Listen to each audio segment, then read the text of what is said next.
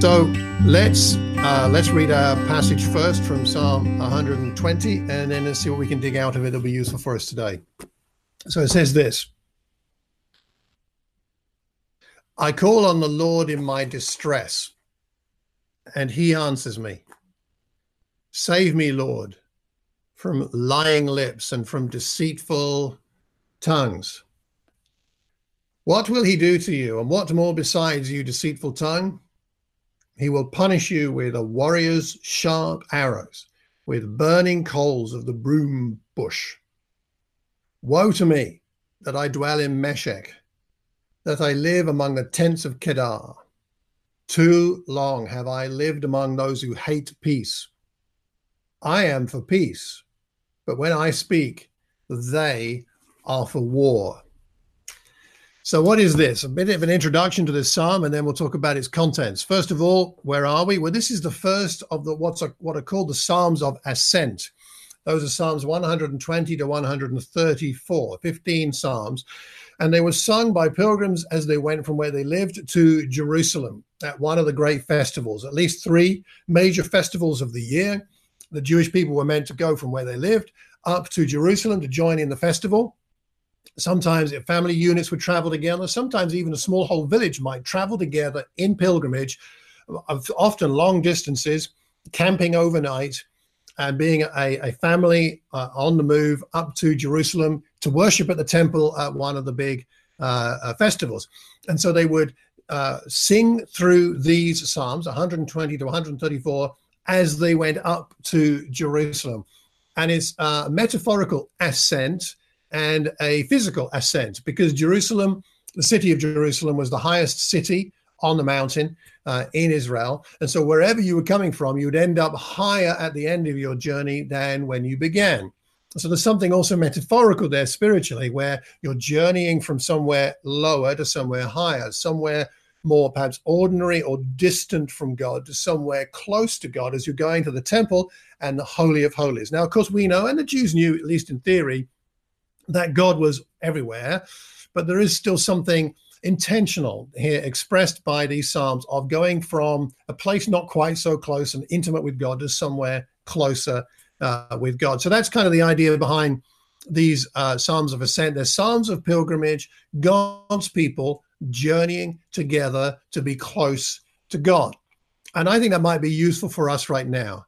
As you may know, I've started a podcast series on these, a daily podcast to help us just to process what's going on uh, with the COVID 19 virus and all the challenges with that, but to keep our eyes and hearts focused on the Lord, like it says in Colossians. Uh, set your hearts and minds on things above, Colossians 3, verses 1, 2, 3, or, or 4.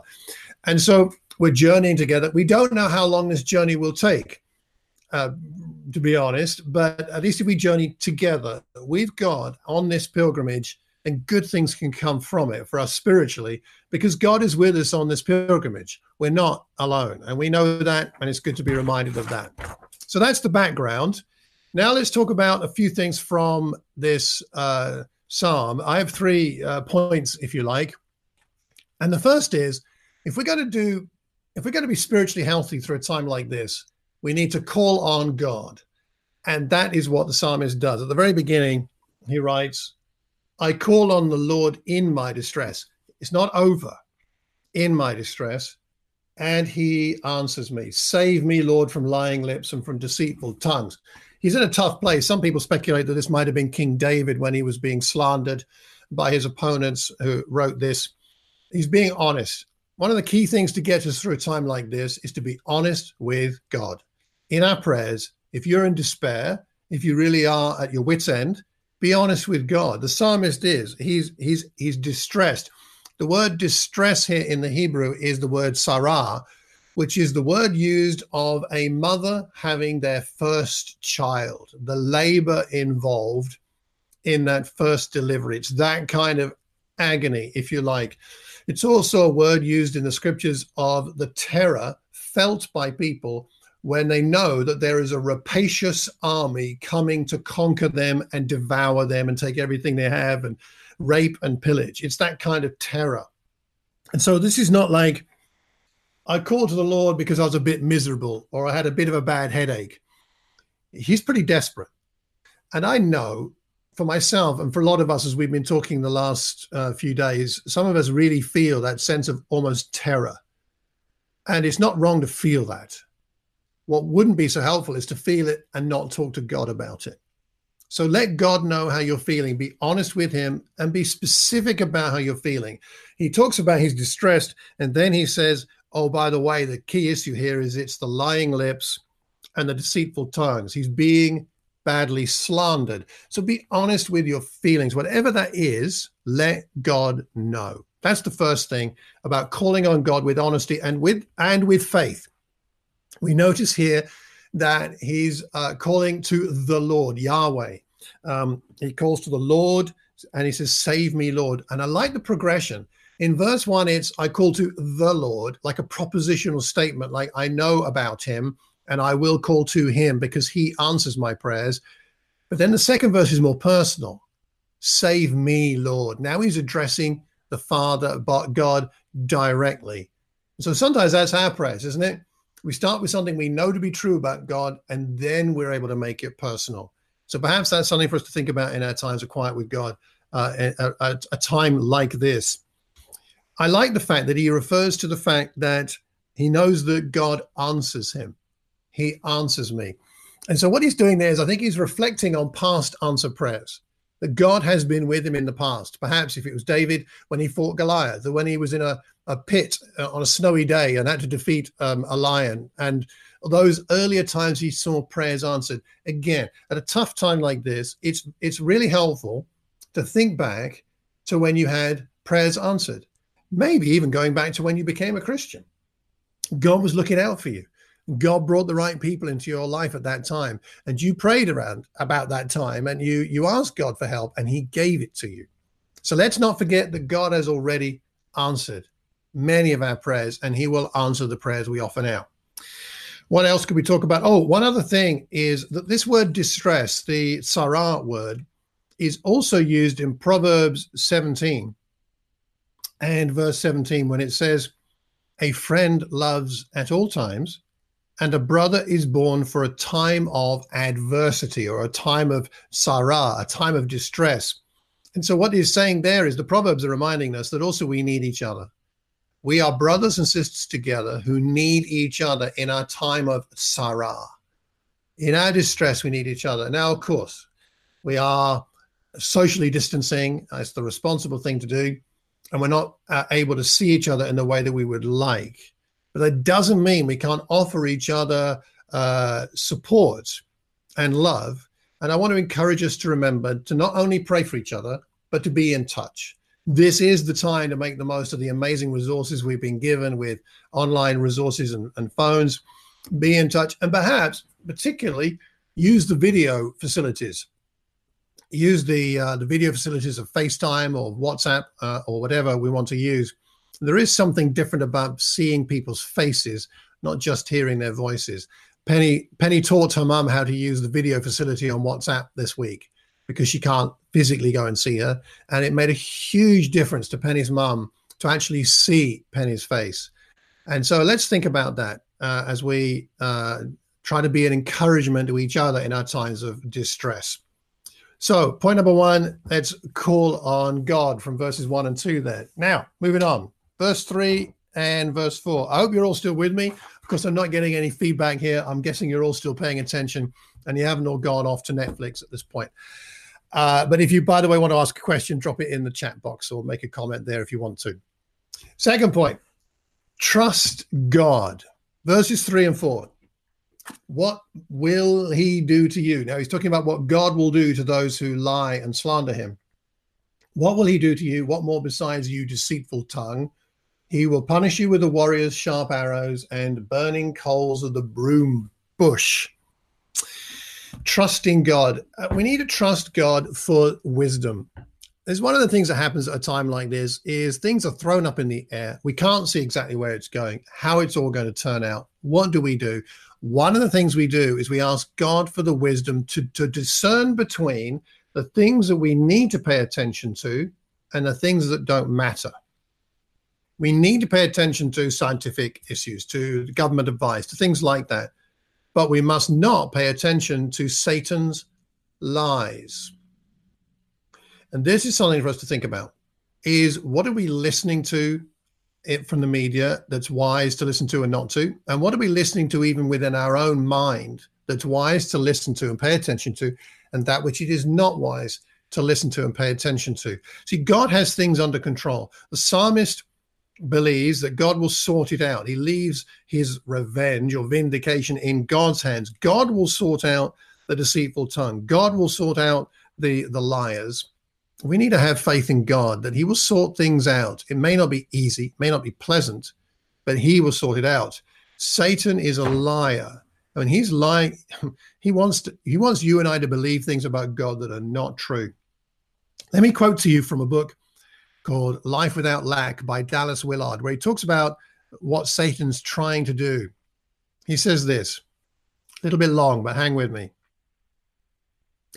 If we are to know the abundant provision of God's unlimited resources, we must also understand how Satan works to rob us of that experience. He does so by deceit. You may have heard the saying that the way to know if certain people are lying is if their lips are moving. This is absolutely true of Satan. Jesus referred to him as a liar and the father of lies, John 8, verse 44. Indeed, his whole kingdom is based on lies. He works by deceiving. Why? Because he does not have direct power over our will. Therefore, if he is to get us to do his bidding, he has to fool us. He cannot make us do anything we do not want to do. If it is true that a person can be the devil's puppet, the strings are Satan's lies. It might be important to consider what some of the lies are that we would be tempted to believe at a time like this. I would suggest the lie that God doesn't care, the lie that God is distant, the lie that God is not has not got your best interest and my best interests at heart the lie that uh, we are alone in this, or the lie that we are stuck and we cannot make progress spiritually, the lie that you think, uh, the lie that comes into your mind that I cannot cope. I cannot cope with the isolation. I cannot cope with the uncertainty. I cannot cope with knowing what might happen to my elderly relatives or my children or my friends. This, this, these are all lies of Satan. And not saying it'll be easy, but it's important we don't believe that Satan's lies. He wants you to get and I to get so panicked that we forget that we have God as our great resource and we can trust him and rely on him. The psalmist does not try and take matters into his own hands and deal with the liars. He trusts that God will deal with it. The um, the image he uses here, images are interesting. He says they'll be punished with a warrior's sharp arrows and the burning coals of a broom bush. Now, it may not sound like much, but the point I think he's making is the weapons of his enemies are just their tongues. That's you know that, that that's all they've got. They got a tongue. He says you're going to be defeated by God's sharp arrows. Now, I'd rather face a tongue than a sharp arrow if that was the weapon. And you're going to be defeated by the burning coals of the broom bush. The broom bush was used for charcoal in that culture. So he's talking about red hot charcoal. That's that's how God's going to deal with your tongue, you evil person who's slandering me. So God's resources are more powerful than the resources of our enemy. And our enemy is not the virus, our enemy is Satan's lies, trying to tempt us not to trust God and not hold on to Him. So don't believe the lies. You need God's, you know, to trust God for wisdom and when you trust God for strength. So that's our second point. Third and final point before we take communion what does the psalmist do after he's laid out his needs and he has decided to trust God? After that, he turns to God more specifically, I would say. In verse 5, woe that I dwell in Meshek, that I live among the tents of Kedar. What is he talking about here? What is Meshek and Kedar? So Kedar was the area to the east of the Jordan, the, the sort of wilderness on the east side of the Jordan, way over east. And Meshek, we think, was might have been Asia Minor or Turkey these days, so way up in the north. And he's saying, Oh, woe that I live so far away in the north, oh, woe that I live so far away in the east. Well, he can't literally be in both places, of course. He's not actually talking about literally living in those places. He's talking about metaphorically feeling like he is so far away from Jerusalem, from the holy city, from the temple, from God. He feels like he's so far away. Maybe he's saying, I'm homesick. I want to be with the Lord instead of in this mess. Maybe he's saying, I'm tired of being surrounded by the pagans in Meshek and in, in Kedar. I don't want to be with the pagans. I don't want to be in this world anymore. There's an old hymn along those lines. I don't want to be in this world anymore. Uh, maybe you feel like that. I've had enough of this mess. I've had enough of this confusion, enough of this fear. I want to be home with the Lord. I want to be there. I think he's expressing what we often feel, which is, I've had enough. Can we go home now, please? And so I think he's feeling rather, rather like that. And and then he says, I've I, too long I've lived among those who hate peace, the, the shalom word here. And perhaps what's happening in his heart is he's recognizing he's been surrounded by this worldly situation. And now he needs to more deliberately turn his attention to God. In in a sense, repentance. And this, remember, this is the first psalm. It's the beginning of the pilgrimage. He's beginning his pilgrimage saying, I need to get my heart and mind in the right place to have this pilgrimage to be with God. And maybe for us, as we reflect on the way that the virus situation is affecting our spirits, it's a good time to think about maybe I need to repent of some things. I don't necessarily mean some heinous sin, but maybe it's time to repent of the way we've been viewing God. Maybe it's a time to re- reprioritize our times of quiet with God. I know some of us have been talking about that, to pray more with one another, even if it is only over the phone, to, to set more time aside for spiritual reading and prayer. You might be having a bit more spare time. Then maybe this is a time to do that. And God is not, God hasn't brought us the virus to make us think differently about prayer, but perhaps as the virus has arrived, it's a time for us to think differently about those times of quiet with God. So I would suggest that we focus more on the peace that's available than the war that we're in. I think that's what he's doing. These people love war I love peace. We love peace. We will only find peace when we deliberately approach God for that peace. Peace is available. I've been struggling with it, to be honest. I mean, I, I go out to pray and I've been praying every day, but I have found it more difficult recently to connect with that that sustaining power of God than, than usual. And I have my mind crowded with all kinds of thoughts, like all of us, I'm sure. And I've been you know, working out how to do stuff like this online here. Thames Valley, a lot of things there. My own parent situation. We've all got. I feel like I'm normally spinning quite a lot of plates. It feels to me like the number of plates I'm spinning has doubled or trebled all of a sudden, and I am finding it difficult to be as much at peace with God as I often sometimes I am, and I'd love to be. Uh, pray for me, but let's pray to to find that peace again. God can give us a peace the world doesn't understand. What's that verse in John 14? Peace I leave with you, Jesus says. My peace I give you. My peace I give you. I do not give you as the world gives. Do not let your hearts be troubled and do not be afraid. Or Philippians chapter 4, verse 7. The peace of God, which transcends all understanding, will guard your hearts and your minds in Christ Jesus. These are verses to to trust in and to rely on and to pray through so that we can experience this peace. Now, we're going to take communion in a moment, but what I'd like to do before that is read a passage from Ephesians chapter 2 that I think will be very helpful, which also talks about the peace that's available. And the peace we have is not a self manufactured peace, it's not created by us, it's a peace that's been brought to us by Jesus by his sacrifice on the cross. And that's why we have peace. And that cross reminds us that no virus has the victory, no fear has the victory, no crisis has the victory. Jesus has the victory because he has already conquered sin and death.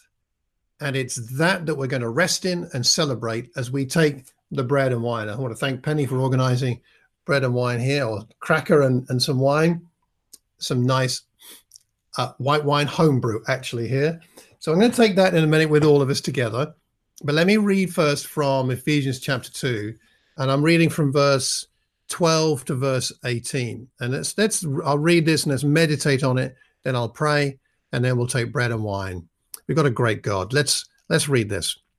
Ephesians 2, verse 12. Remember that at that time you were separate from Christ, excluded from citizenship in Israel, and foreigners to the covenants of the promise, without hope and without God in the world. But now, in Christ Jesus, you who once were far away have been brought near by the blood of Christ. For he himself is our peace, who has made the two groups one and has destroyed the barrier, the dividing wall of hostility, by setting aside in his flesh the law with its commands and regulations. His purpose was to create in himself one new humanity out of the two, thus making peace. And in one body, to reconcile both of them to God through the cross, by which he put to death their hostility. He came and preached peace to you who were far away and peace to those who were near. For through him we both have access to the Father by one Spirit. Let's pray together. Father, we want to thank you that we have you on this pilgrimage through life. And this pilgrimage through our lives, we know sometimes has its easier sections of the path, but sometimes it has its more difficult periods. And this feels like one of the most difficult most of us will ever have mm-hmm. experienced. We pray, Father, we pray, Father, that as we go through this very difficult period, you please help us to have trust in the faith, eh, trust in your power and strength and wisdom. Help us not to believe the lies of Satan. Help us to to be honest with you help us to have meaningful times of quiet with you, which bring your peace into our hearts. We thank you so much for Jesus, and we know that it's only because of him that we have any peace with you. We thank you for his sacrifice on the cross and that he has devoid he has de, de, de, he has destroyed the barrier between us and you and he has provided us with peace in this life and peace in the next. We pray as we take this bread and wine that you'd use it to strengthen our remembrance of what Jesus has done for us and to fill us with trust in you for the days ahead. Thank you for Jesus. Thank you for his body broken and his blood that was shed. And we take this now in his name. Amen.